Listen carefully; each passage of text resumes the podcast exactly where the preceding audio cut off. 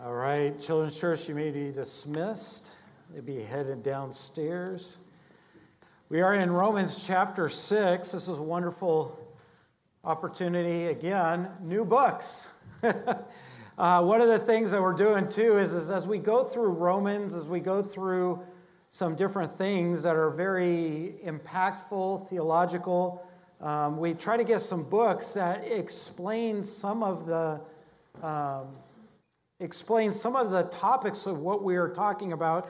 So that way, some of the implications, because we can't just give you all the implications that just flow out of this, we would be stuck in Romans 5 and 6 for uh, a couple of years if we tried to do that and move on. Um, I say that because some of the seven points that you got in your notes, I could do a message on each one of those. Uh, I usually spend all my evenings and mornings taking stuff out of the notes so that way we have nine pages or under.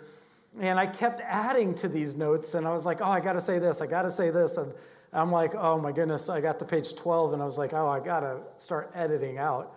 Uh, so some of these books are really good for your study and go along with some of the verses that I put in your notes. I don't put in those I put some of those verses again to re, not so that we I quote them during the service, but so you can go back and understand the full thinking of the verses that we're studying in Romans. So you're missing so much more of the thoughts if you don't go back and read some of those verses with those points. And so this is J.I. Packer's book, um, Evangelism in the Sovereignty of God. And it really speaks to what we're going through in Romans uh, 4, 5, 6, 7, and 8. And it deals with what we should be doing with the parking lot party. And, and that's what's beautiful about the parking lot party and what's so different of what we're doing is the parking lot party is not about putting on and doing a big work for our community. The purpose is not to do a big work for the community. We love the community and we're, we're doing something that, it, yes, it is for the community, but that's not the purpose and that's not the point. And we've been pulling our attention back to this, and that is that we're sharing. It's an opportunity to share the Redeemer that we have and to be bold and say, This is, you know, we love you because of the love of God for us in saving us from our sins. So we don't do this big work to do a big work.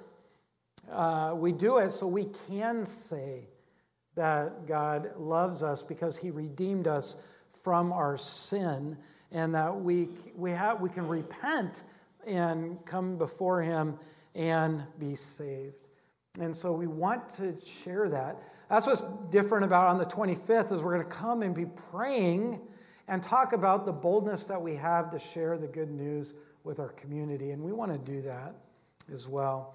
Another thing is, is we have uh, Susan uh, Lilja, um, and uh, she has come forward for membership. a couple weeks ago, she met with some of our elders. She's met with me.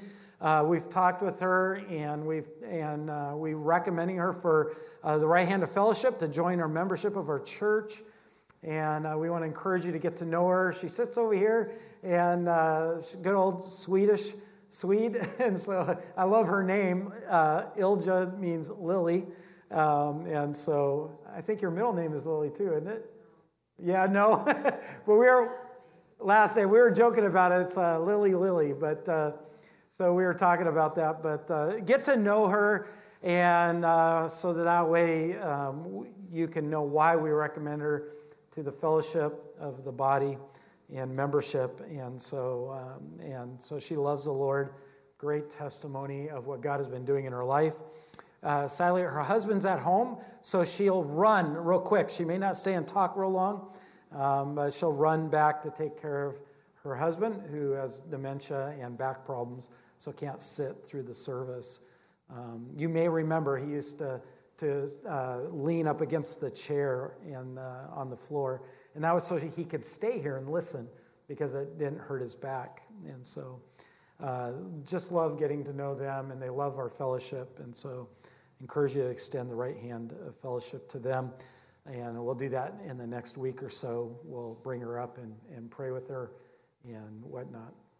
Well, let's pray and uh, get into uh, Romans chapter 6.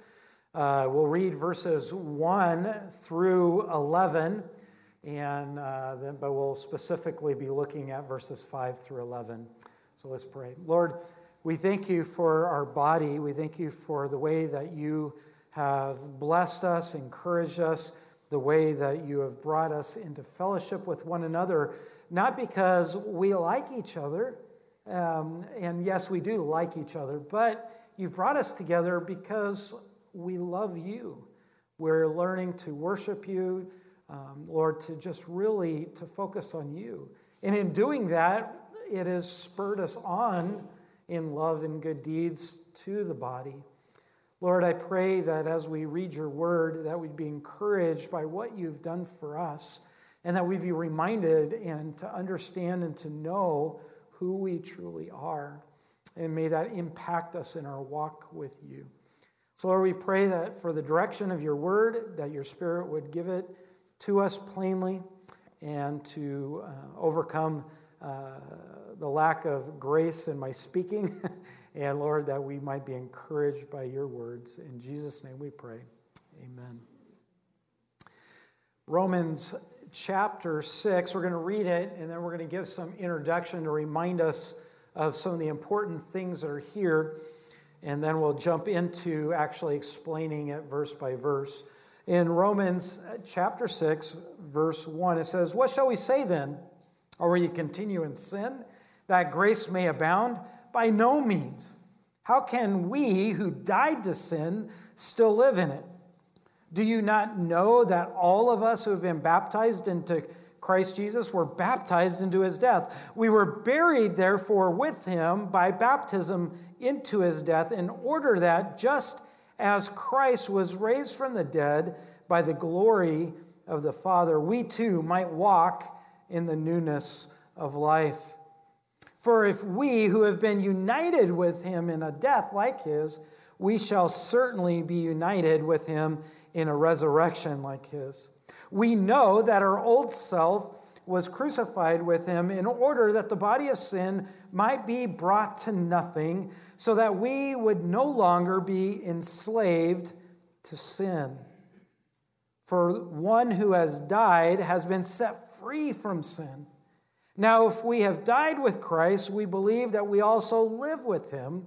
We know that Christ, Christ, being raised from the dead, will never die again. Death no longer has dominion over him.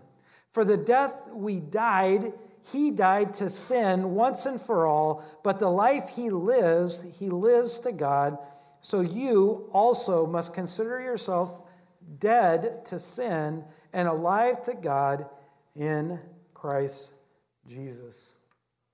We really see an amazing breaking apart about what does it mean to be united with Christ, uh, really to be sanctified positionally. We see that God has, uh, has been taking us through Romans to show us our salvation, to show us that what salvation is from our sin that we've been justified or declared right in God's eyes, not based on a work that we did, but based on a work that Christ has done for us.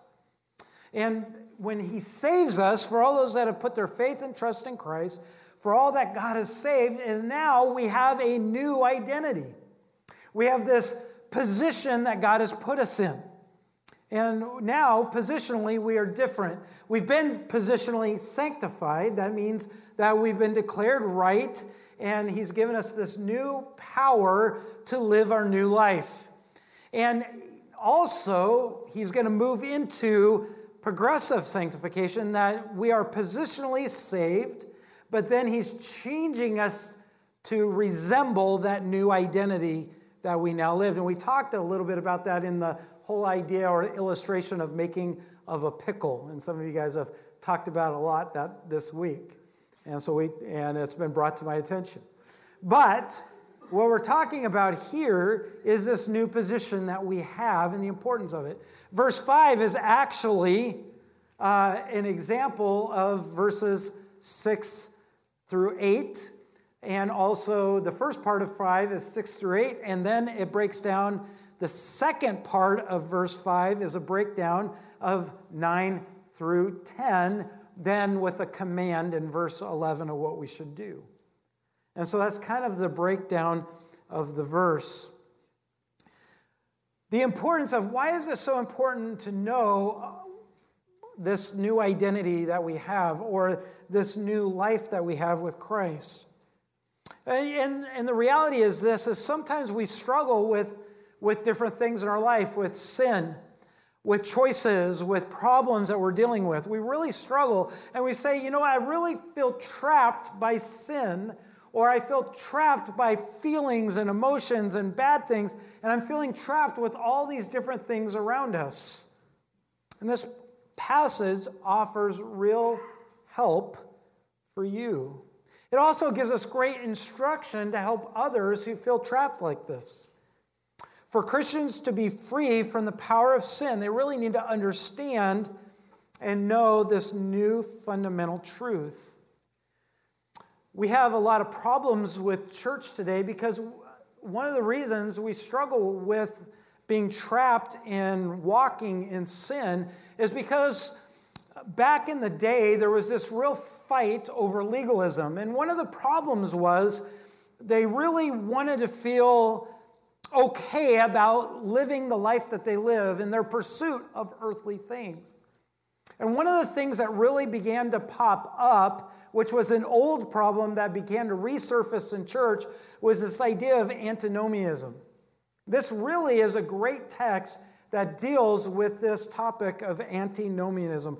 That simply is this is that you don't need to follow God's law or God's commands.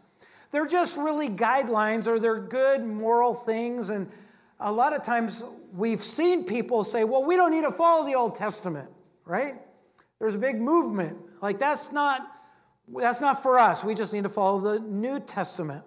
Well, some of the people that the, in the last 10, 15 years that have been pushing for us to not even know the Old Testament and just knew, know the New Testament are now saying that they don't even need to follow the commands in the New Testament because we, God loves all of us and He saves all of us. And so that's kind of this idea, this birth of antinomianism. And it's this really idea that there's this third type of believer, or there's this third type of person. We know that there's this old self, this, this person that's represented by Adam, who's this living in sin, this old man. And then there's this new man that has been saved, who's been brought into this new household, living with Christ. But really, there's a third man who, who can live in both worlds and lives under that. And what Paul and what God is trying to show us is that there isn't really any third man, there's one or the other.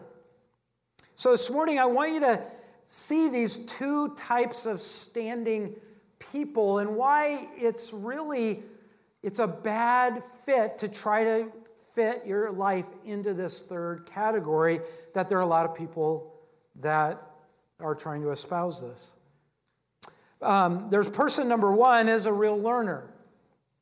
Uh, there are two types of people that we see not only in our church but in our community, and there, there's one that's a real learner. There's he's genuinely listening uh, to what's being said, uh, and even if it's not comfortable, it doesn't matter to him. He's going to listen. He wants to learn. He wants to know.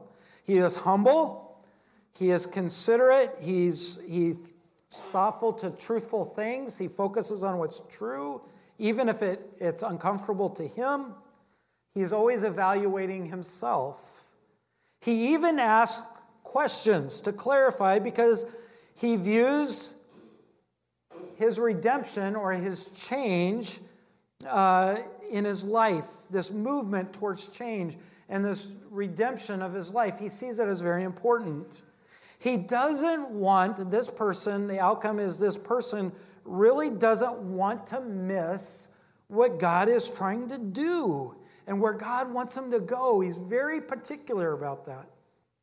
This person you know, he doesn't want to miss who is trying and trying to risk it all just to miss where God wants him to go. That's the first person. Person number two is the exact opposite. Could really care less about the truth, cares more about how he feels. And because of that, this individual is very defensive and argumentative. He's proud, doesn't want to listen in his defensiveness and argumentativeness. In other words, this person is, he doesn't care what, what anybody else is trying to say. He's quick to anger, and he, even in the tone of his voice and the look of his face and the movement of his body is very, the movement of his body is very clear that even he's, and even in his words, he's, he doesn't care how much somebody talks clearly, definitively, um, is very balanced, is very helpful, very his criticism is actually for, to be geared towards helpfulness. He says it's not welcome, this second person. So he shuts the conversation down and he goes away unchanged. So we have one person that is changing and the other person that is not changed. This is a very real application of what we see these two types of people. There's the Bible explains in John 10:10, 10, 10, Jesus said that the thief comes to steal, kill, and destroy, but I've come to give you life more abundantly. Jesus came to be the one that bears the burden and the load of the change. He says, Take my yoke upon you. My burden is easy and is light. But a lot of people don't like that burden. They want to steer clear from that burden. They don't want to listen to that. They say, you know what, I want to do what I want to do, let me be alone. And they keep doing their own thing. There's those two type of people. And the reality is, is that the gospel, as we look in the introduction here, is, is that the gospel is truly life-changing and liberating. It really separates and helps to help us understand these two types of people It helps us to understand that there is an old man that's represented by Adam, and that there's this new life, this new man that's in Christ, this new household of faith that we're living in God's kingdom and not the old kingdom, that we're planted and growing in this new life that's represented by Christ. He is our power, He is our life, He is giving us this abundance. And so we see this two separation. But the gospel helps us to understand this and to live this life changing and liberating life. And the reality is this when we think of life changing and liberating, is this is that when the gospel is applied, the good news that Jesus died on the cross for our sins to give us, you know, because he was the go between to stand in and take all of God's wrath for our sin Christ took all that for us. That's great news. And the death that he died, we also died to that old life, so we can be then resurrected into this new life with God. You have a new identity. The gospel, the really the life-changing aspect and the liberating aspect is we're liberated from one life to a new life with a new identity. So don't label yourself according to your past life. The reality is, we have a new identity. That's what the gospel life is all about. The gospel life is so liberating and life changing because we have this new identity. The second thing is that, that Christ is better than the idols what tempted you in your old life. There, you're not losing anything when you're brought into this new life with Christ, the gospel life that's life changing and liberating, those old idols don't have anything to offer you because they only bring death, but they're only steal and destroy. Satan is always about stealing and destroying something in your life. The reality is, is that God is giving you this new life, a life of growth. Christ is better, always going to be better. Christ is empowering you to bear fruit. He's giving you the energy and the ability to produce fruit. He is literally producing fruit for you. The old life, you have to try to do everything on your own. But the gospel life is so life changing and liberating because Christ is empowering you. That's what the gospel life is all about. It also is comprehending God's love and grace to you, and God's grace and love is motivating you and it's giving you the energy to enable you to continue to grow and to love others. That's what the gospel life. That's why when we say the gospel life is life changing and liberating, that we're saying all of that. To illustrate what we're talking about, how God has, has liberated us through the gospel and given us a new life, it's life changing, it's liberating from the old life. I want to give you an illustration, a very vivid and true illustration. And there's two different ones I could read to you. I'm going to read to you about the one of Guam because we have some folks that served in Guam. And, and uh, so in 1982, this is a real story. Um, Guam's not very big, so this is amazing. This brings out how amazing this story is. This story is true. It's not a, like a fictional story, but this is a biography of, of a, real, uh, a real experience and something that was really highly unusual. A Japanese soldier came out of the jungle in 1982. He had been living in the jungle for 37 years, since the end of World War II. Why? Because when the news came at the end of the war, he couldn't believe that Japan would ever surrender and that the war was truly over. He didn't believe it. He couldn't trust it. He couldn't believe it. So he stayed hiding in the jungle, living there for 37 years. The illustration and the thought is this is, is the question that comes after that is for 37 years, was he free? Sure. The war had ended. There was no more fighting. Was he free? Sure. He could have come out in 1950 or through 1955 or even 1969. He was completely free on a theological basis, or he was completely free on just a, a, normative basis on the fact of the declaration, the different news that he heard over that time. He was free, but he didn't consider himself free. He didn't count it free, he believed it to be false. Was he really free? Yes. But was he truly free? No. No, because he stayed in bondage. He was hiding in fear in the jungle. And that helps us to understand, illustrate this two points of the fact that the sinful man, the man the, the, our life under Adam, is not free. We're under bondage, we're under slavery to sin. The life in Christ, this new life in his kingdom, we are free because the war is over. Christ conquered death. Christ is won. But there are those who know that but that are still living in bondage. They live in self imposed bondage to sin. They're still in the jungle spiritually because they refuse to believe that Christ has truly set them free from their sin. And there's yet we still live that way. There's the old man, the new man. There's the old life, there's the new life. There's the slave to sin, and now there's a slave to God. Where do you see yourself?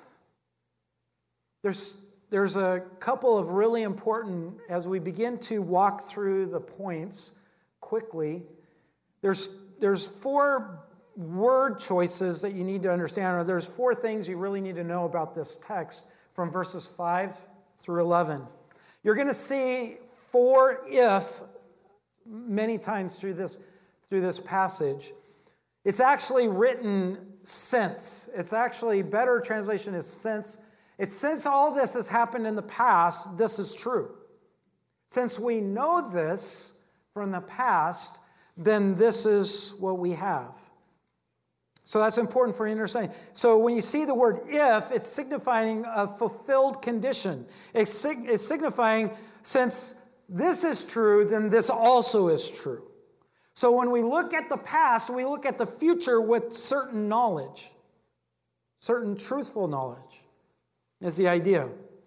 And the other thing is important to understand that we're talking about because of the things in the past, we have this sanctification or this position because of what Christ did for us on the cross and that he died and we identify with his death and we also identify with his resurrection. So we have this spiritual death and life going on in our life.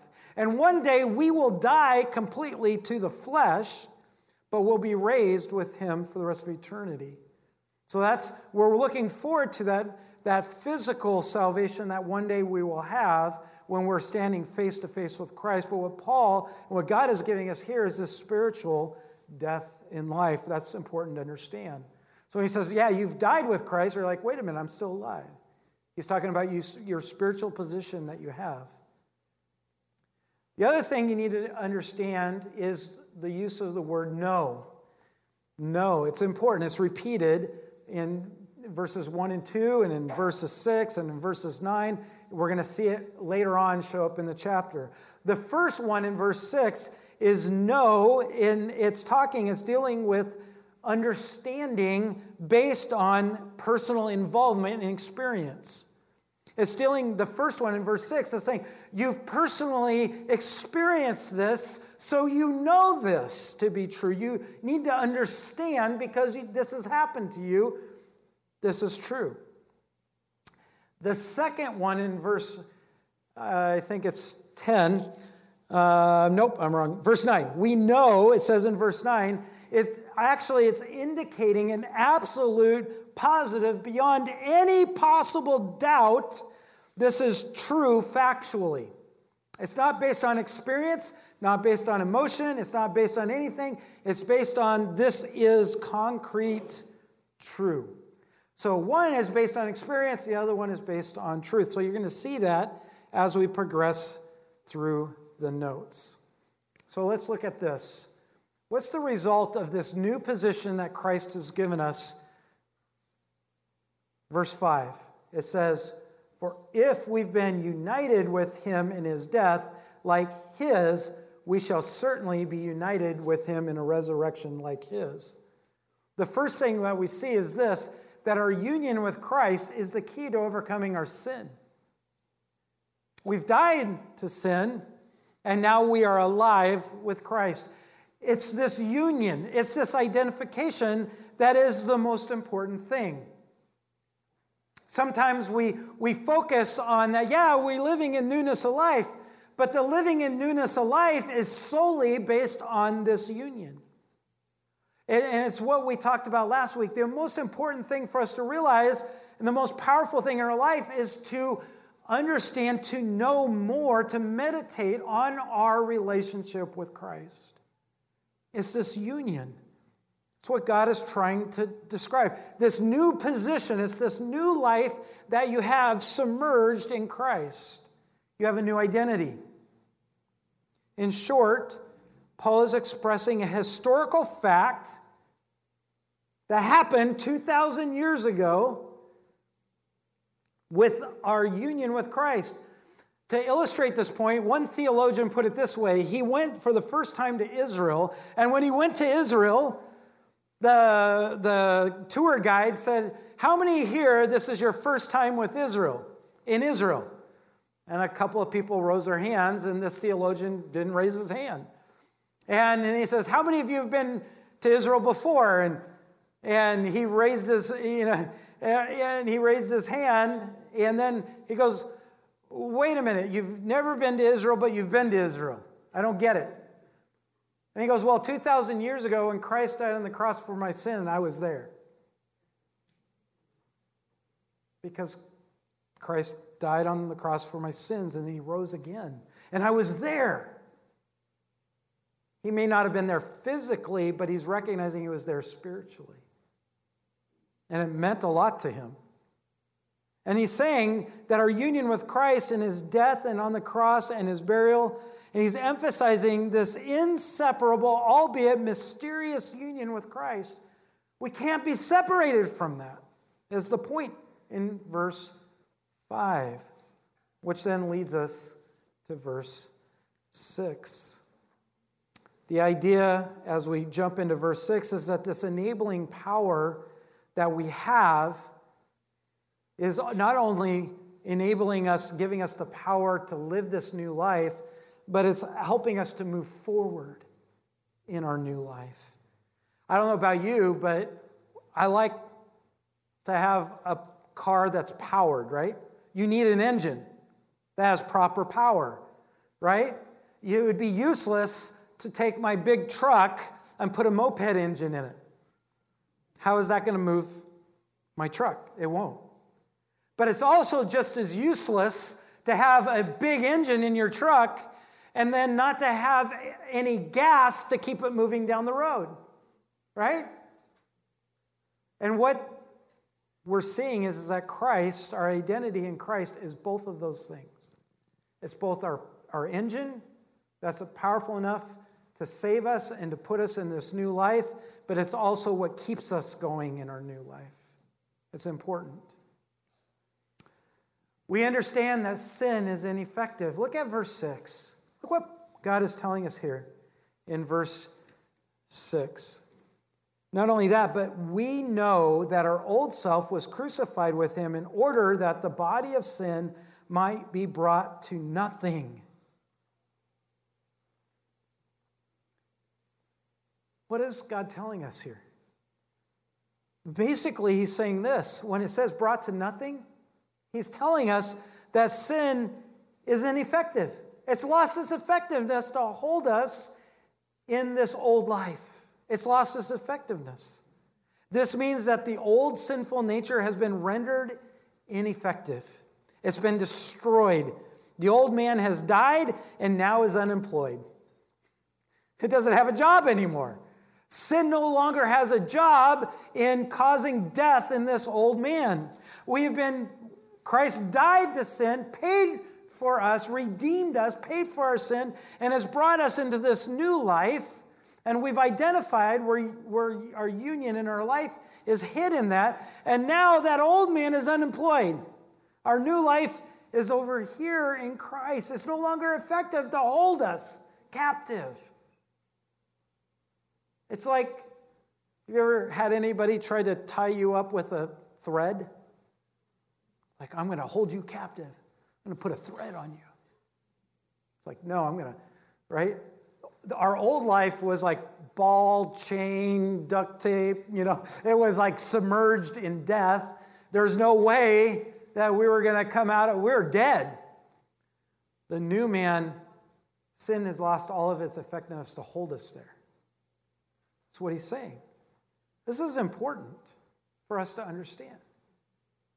The third thing that we see in verse the last part of verse 6, look at what he goes on to say. Not only is it ineffective, it's been brought to nothing so that we would no longer be enslaved to sin. We understand that we're no longer enslaved by and in service. That word enslaved there literally means that we're no longer slaves and in service to sin. We have a, we have a new life. The position that Christ has given us means that we're not enslaved to that anymore. Our new position in Christ is so important to understand that we don't need to be enslaved or in service to sin anymore. The result is that we don't serve sin. That's why when Paul asked that question, do we continue to sin that grace may abound? He said, no. Don't you know who you're identified with anymore? You no longer have this identity. You're no longer slaves over here. You're no longer in service over here. You have a new life. Could you be imagine? Can you be imagine being bought as a slave? You're like over here wishing that you could just. I, I wish I I know this this master's killing me every day. I'm dead over here with this master. And then to be bought out of slavery, to be purchased, and be brought into this new house with this new, all these new tapestry, this new kingdom, this all these beautiful things, and say, I'm going to continue to go over and serve that one. But yet, you have this new master over here with this new table, with all these new things, with all this freedom. And yet, we still want to serve this one over here. And Paul is saying, hey, our identity, what Christ has done for you, has taken you out of that. You're no longer a slave to sin. That's what he's, the whole point. In verse 7, it brings us to this, and that we understand that we have a spiritual freedom. Verse 7 goes on, For the one who has died has been set free from sin. A lot of times we think of free as I'm free to do whatever I want. The term here, free, means that we've been declared free from something, from the effects of sin. We've been justified. We have been declared right in God's eyes. We've been freed from the effects of sin. We have this spiritual freedom. We're not held captive anymore. And yet, for some reason, we have this idea that it's okay to continue to serve sin and to be a slave to sin, that it's okay to be in that position. I, I like uh, this one theologian put it this way. It's, I think it was Spurgeon. I don't remember if it was Spurgeon quoting somebody else or if it was actually uh, uh, James Montgomery Boice quoting Spurgeon. I can't remember which one. And I, like a dummy, I didn't put it in my notes. I don't even have it written in my notes. But the illustration is this it's like this, this alive man that's been made alive going up and digging up this dead corpse so he can live with that dead corpse. Yeah. But that's what we do when we keep saying that it's okay to go back to sin. We've been justified, we've been absolved. Do you understand? We've been acquitted of all charges. That's what he means when he says you are free. We've been acquitted. Go live in peace, enjoy the fruit of the Spirit. As death dissolved all the claims, so the whole claim of sin, not only to reign unto death, but to keep its victims in bondage, has been discharged once for all. It's like, you know, like some of you that have been put into the service in the military, you know, you sign up, right? And you go into the military, and no longer, it's not, you don't have a life anymore. You're owned. You're in the, you're in the service of the military, they own you until you're discharged, right? You're discharged from service. You hope that you're discharged with honors, right? But here's the idea we've been discharged from the effects of sin. That's the idea. Verse 8 is beautiful, and we understand, we need to understand that we have a living future. There's all over the New Testament, we see this, this idea of a living future. But in verse 8, Paul went on to say to us and to the, to the church and to us, he says, Now, if we have died with Christ, we believe that we will also live with him. And we see this going to the, uh, this is referring back to verse, second half of verse 5. We understand that we have this living feature, this future. So, knowing and believing the truth of your present position or sharing in Christ's death is a certain promise of living for the rest of eternity with Him. Do you not understand that this new identity that we have, not only does that mean that we're free from all this, but now there's this turn in this reality that we have a eternal future. There's, death no longer has control of us. That means that life now is eternal with Christ. So, why are you focused on that which is dead? Because we have this eternal future with Christ. Right? That's why Paul could say, The life that I now live, I live for Christ. For me to live is Christ and to die is gain. Either one is the same because it's about Christ. We understand that we have this living future. But we live based on the fact that we have a new master. See, this new life, the results of this new life that we have in Christ is that we live based on this new master.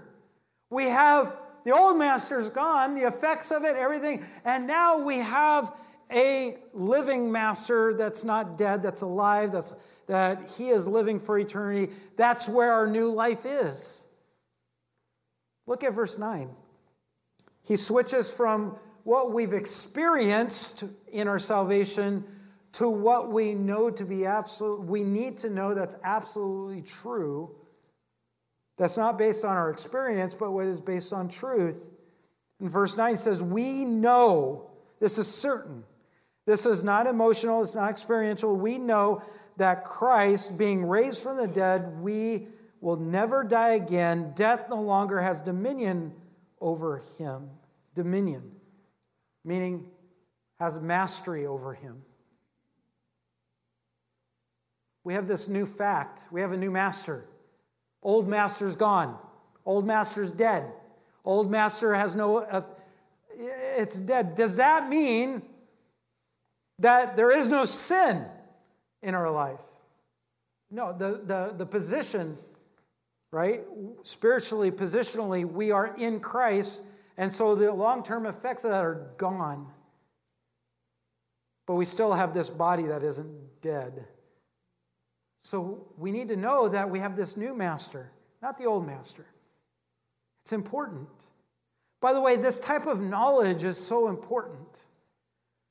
We don't realize that what, what is saying here, this is so vital. By the way, this is not a command. This is just telling us what we know is so vital to our life. Do you know this new master that you've been given? Because the old master is gone. Knowledge is so important. By the way, the word know here is referring to this past action that we see, and it has an effect on our present. So, this type of knowledge. By the way, Hosea 4, verse 6 tells us the lack of knowledge can destroy our life. He says, My people are destroyed for the lack of knowledge because you have rejected knowledge. He's talking about Israel rejecting and knowing God. They knew a bunch of rules, they knew a moral life, but they failed to know God. In fact, in Philippians 4 8, knowing right thinking, we are taught to think right to know that. And in Colossians 3, we talked about it. Colossians, we read Colossians 3, verses 1 through 11. But in verse 10, it says, The new man is renewed in the knowledge of God. It says, having put on the new man, which is renewed in the knowledge after the image of him that created him. That knowledge of our Creator, that knowledge of God, that knowledge renews our ability to grow every day. In fact, 2 Peter 3:18 tells us that we are growing in this knowledge. Growth happens the more we know what is true about God.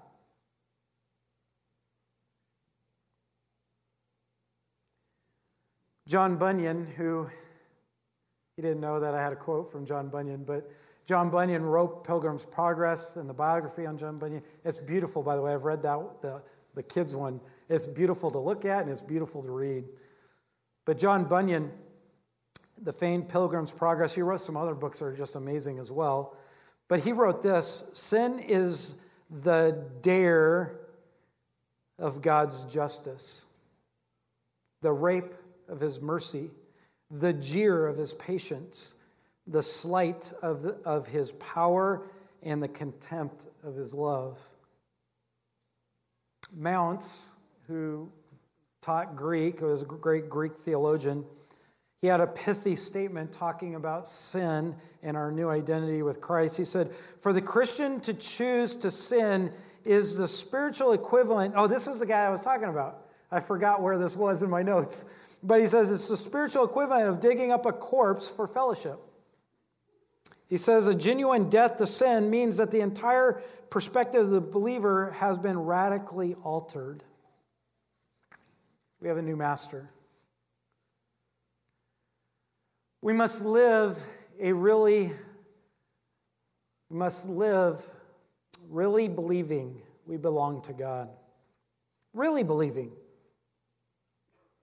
Which makes verse 11 so amazing as we get to verse 11, and it says this it says, So you also must consider yourselves dead to sin and alive to God in Christ Jesus. So you must consider. By the way, do you know that this is the first command in all of Romans? From Romans 1 to Romans 6, we have now seen the first command. That's important, don't you think? He's given us all this theological knowledge of what salvation is all about. And now he says this we must really believe we belong to God. We really are dead to sin. It's an exhortation, it's a command to say, This you must truly believe. The word consider, or in some translations, reckon, is in the classical Greek. It's used two different ways. It's used in commercial dealings in the sense of evaluating, evaluating an object's worth and considering a project's gain or loss. He's saying that you must consider this old life that's dead, it ha- it's a loss, and that the true worth of the new life that you've been given. We, that's what we should be considering. Do you wake up considering that? Do you look at the choices you're about to make in your life and consider the true loss and gain of our death to sin and our life in Christ? We must be alive to God. It kind of echoes what he's going to say in Romans 12 when he says, I beseech you to be a living sacrifice, be alive to God. The second way that this word was used was used in philosophy as the sense of an object, the sense of an object, or a non emotional reasoning of an object. In other words, the Greek word basically was logizomai. It's where we get the word logic. It's to think logically about something. It's to acknowledge, it's the acknowledgement, to acknowledge an act of, of something that is already true and has already happened, is, is the Greek verb here to consider. It helps us to understand what, what God wants, that why this new position, this new identity, this union with Christ is so important. God is commanding us to consider that in our life. Dr. Martyn Lloyd-Jones, who is also a medical doctor and also a theologian, he said there are six statements that help us to understand what this is not saying. Sometimes our mind goes to, well, what, you know, we say, well, what does this really mean? Well, let me help you with this because this was helpful to me as I was reading through his thick tome of chapter 5 and 6.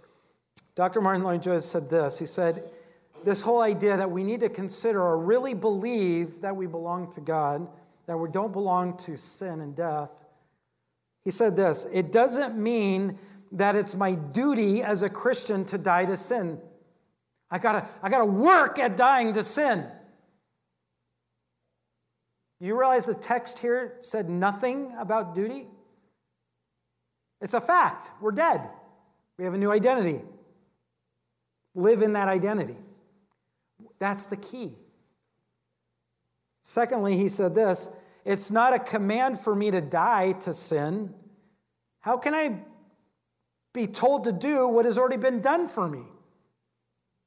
I can't die to sin. I was already dead in sin. I can't die to sin. It's been something that Christ did for me.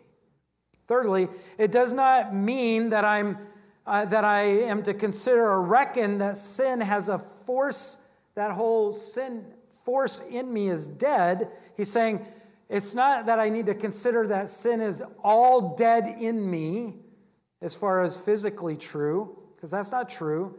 Sin is a force in me, though it is a force whose effective power over me has been broken. It has no power over me. But my flesh is still here. So there I'm still tempted. But it doesn't mean that I can't run to Scripture. I can't run to Christ. I can't focus on my new identity. I live in here. I'm not going to live over here. It's lost its effectiveness. It doesn't mean that sin in me has been eradicated. It doesn't mean that I am dead to sin as long as I am in the progress of gaining mastery over it. That would make the statement refer to something experiential and not based on truth. It'd make it more relative based on instead of truth. It doesn't mean that reckoning myself dead to sin makes me dead to sin. That's backwards. What Paul is saying is, is that because we have died to sin, we do not count on it as true in my life anymore. When sin is tempting you to turn from what God says to do, we're like, well, this is not true. This is true. Have a new life. This is some conclusion statements. The first step in, I, I even put my, I'm getting so used to putting now. The first step in our growth is counting on God's truth is counting God's truth. To count as true, that is fact. It means that we have assurance of our salvation, that God did what He did, and we have full assurance because we have this new life. There's full assurance. We have a new identity. It's not about what we can do, it's about what God has done. We have a new life. We've, jumped, we've been put onto a new island. Don't try to swim over to the old island, you're going to get eaten along the way by all the reef sharks. There's blood in the water. It means that we have this assurance of salvation. The other thing is we have assurance over the victory over death. That looks differently.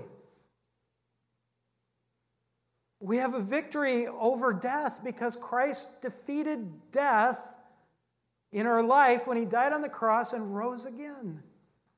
We don't see death the same way anymore. The sting of it's gone. Satan has, holds that over you. If you die, you're never going to experience all these things. But the real thing is, is we're going to experience the full life that God has given us. It no longer has this sting of death. The new life that we have in Christ can't be given through anything or anyone else except Christ. The new life is not because you have a great pastor. The new life is not because you have a great counselor. The new life isn't because you sing great songs or no great songs. It's not because of what you can do. It's not because you have all these talented people at church. It's because our identity in Christ.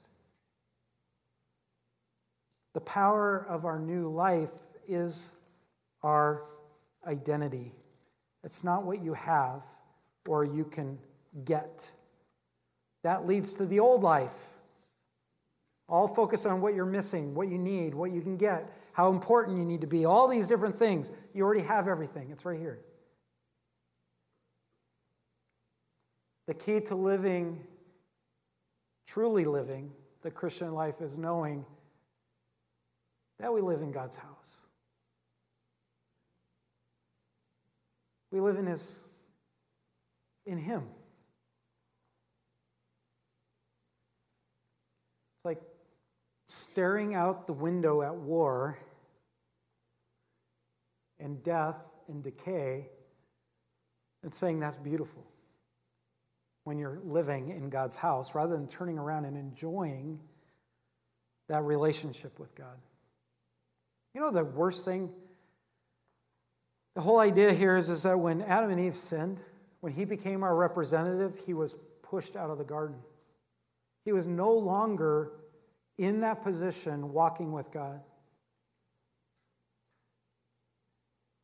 The key to our truly beautiful life in Christ and living a Christian life has nothing to do with how good we are and how many rules we follow, all these different things that we put on ourselves, or, or having it all in, in the world.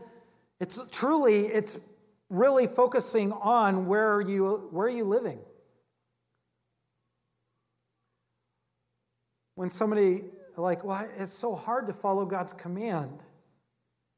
We talked about this in Sunday school, and and we talk about it's so hard and his burdens are really hard. When you feel like you can't follow god's command it's truly hard. It's hard to do that. You're saying you're just you're not really living in your relationship with god. You're focusing on the world. You're you're you're feeling like you're losing something from the world.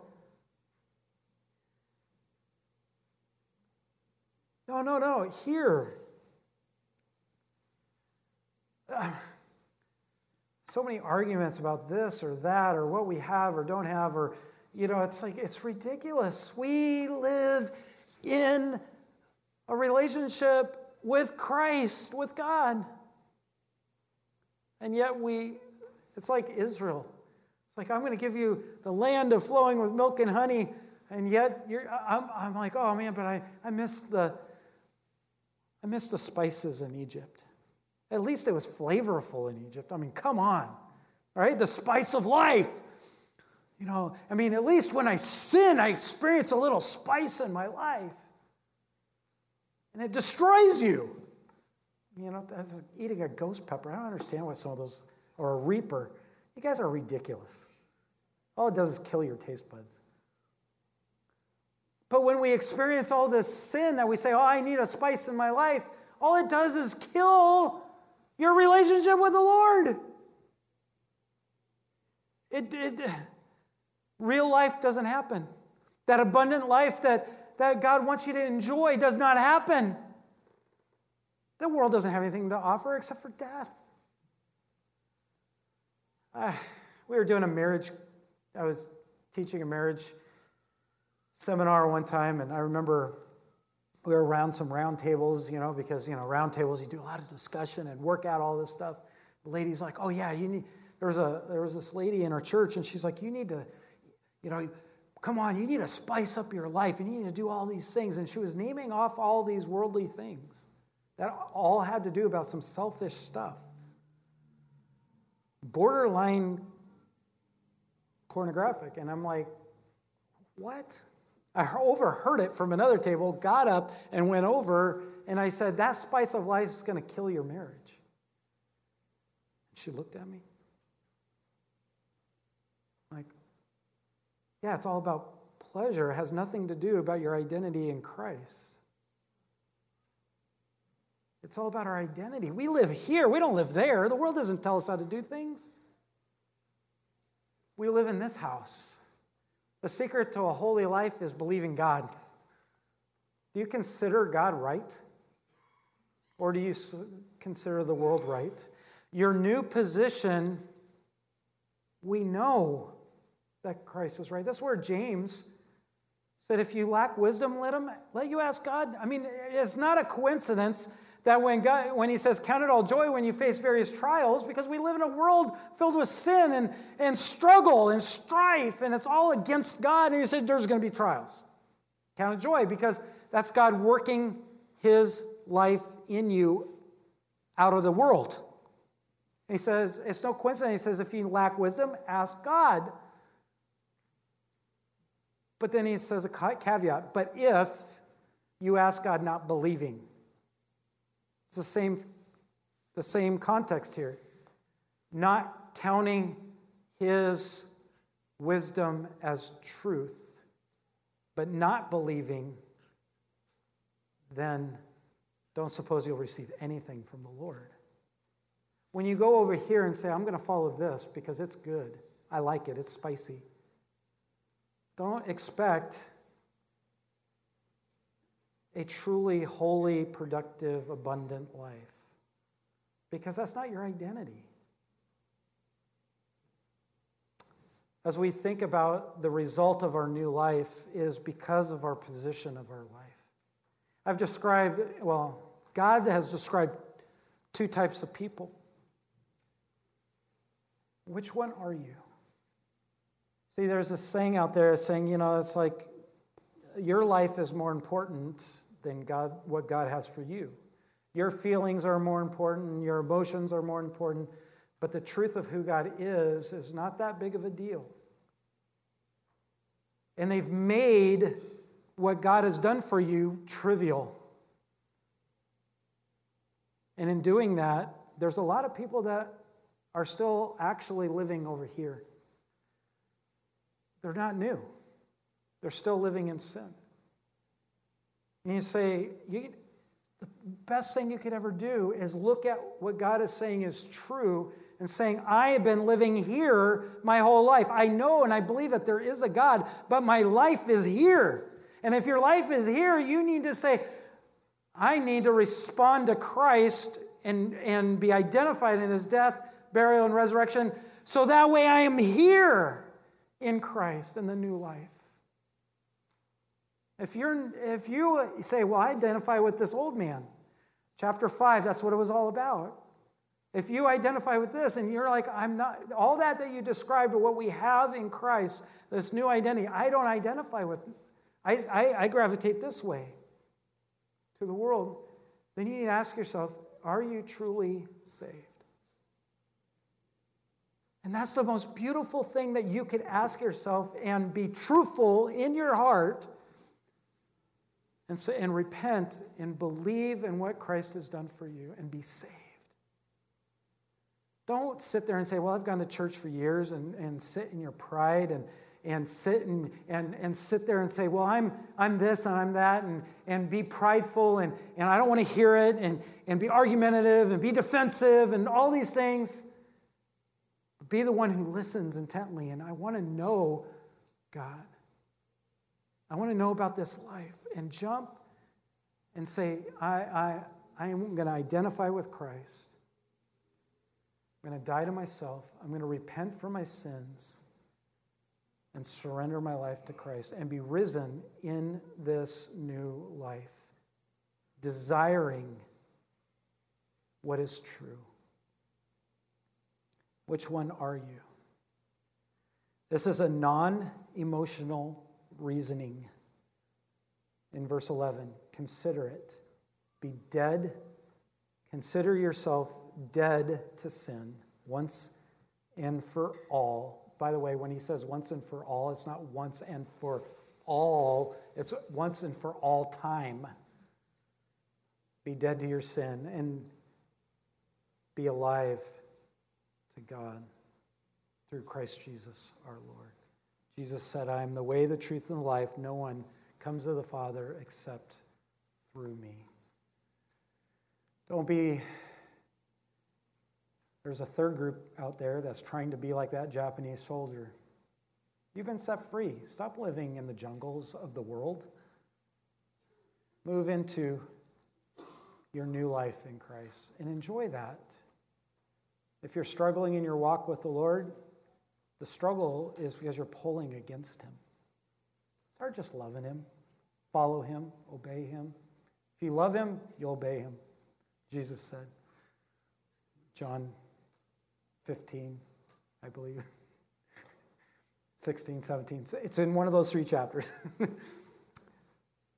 I've kept you long because I didn't want to make this a two part series because we got to get to next week, but partly because I want you to hear all of this in one setting to understand the two parts of what you've died to and what you are alive in, your identity, and what that union means in Christ. Lord, I pray that if there are people here or listening or watching online that don't know you, that aren't saved, that, Lord, that you would prick their heart, make them alive to know that they need to put their faith in you and that you would save them this morning. It's not a work that we can do. It's a faith that you produce in us to say, We need you. Lord, I pray that if there's anyone here that's been living a life in sin, that they're not, they realize they're not living as a new man in Christ. They're not living loving you, that they're still focused on loving the world, that they would say, I need to surrender and find my life in you. Lord, that they would repent and believe in that, that they would believe, trusting, knowing this is what you've done for me. This is my new life. This is my new identity. This is my, I, I jump past the green card and move to the, I have a complete new life, new passport. I'm in Christ. I'm no longer living in the world. I'm no longer dead in sin. Lord, I pray that none of us here would be longing for that world, but that they would be in Christ, loving you with all their heart, with all their soul, with all their might. And that's why we love each other. That's why we worship you, it's because of your glory. May we acknowledge that this morning. In Jesus' name we pray.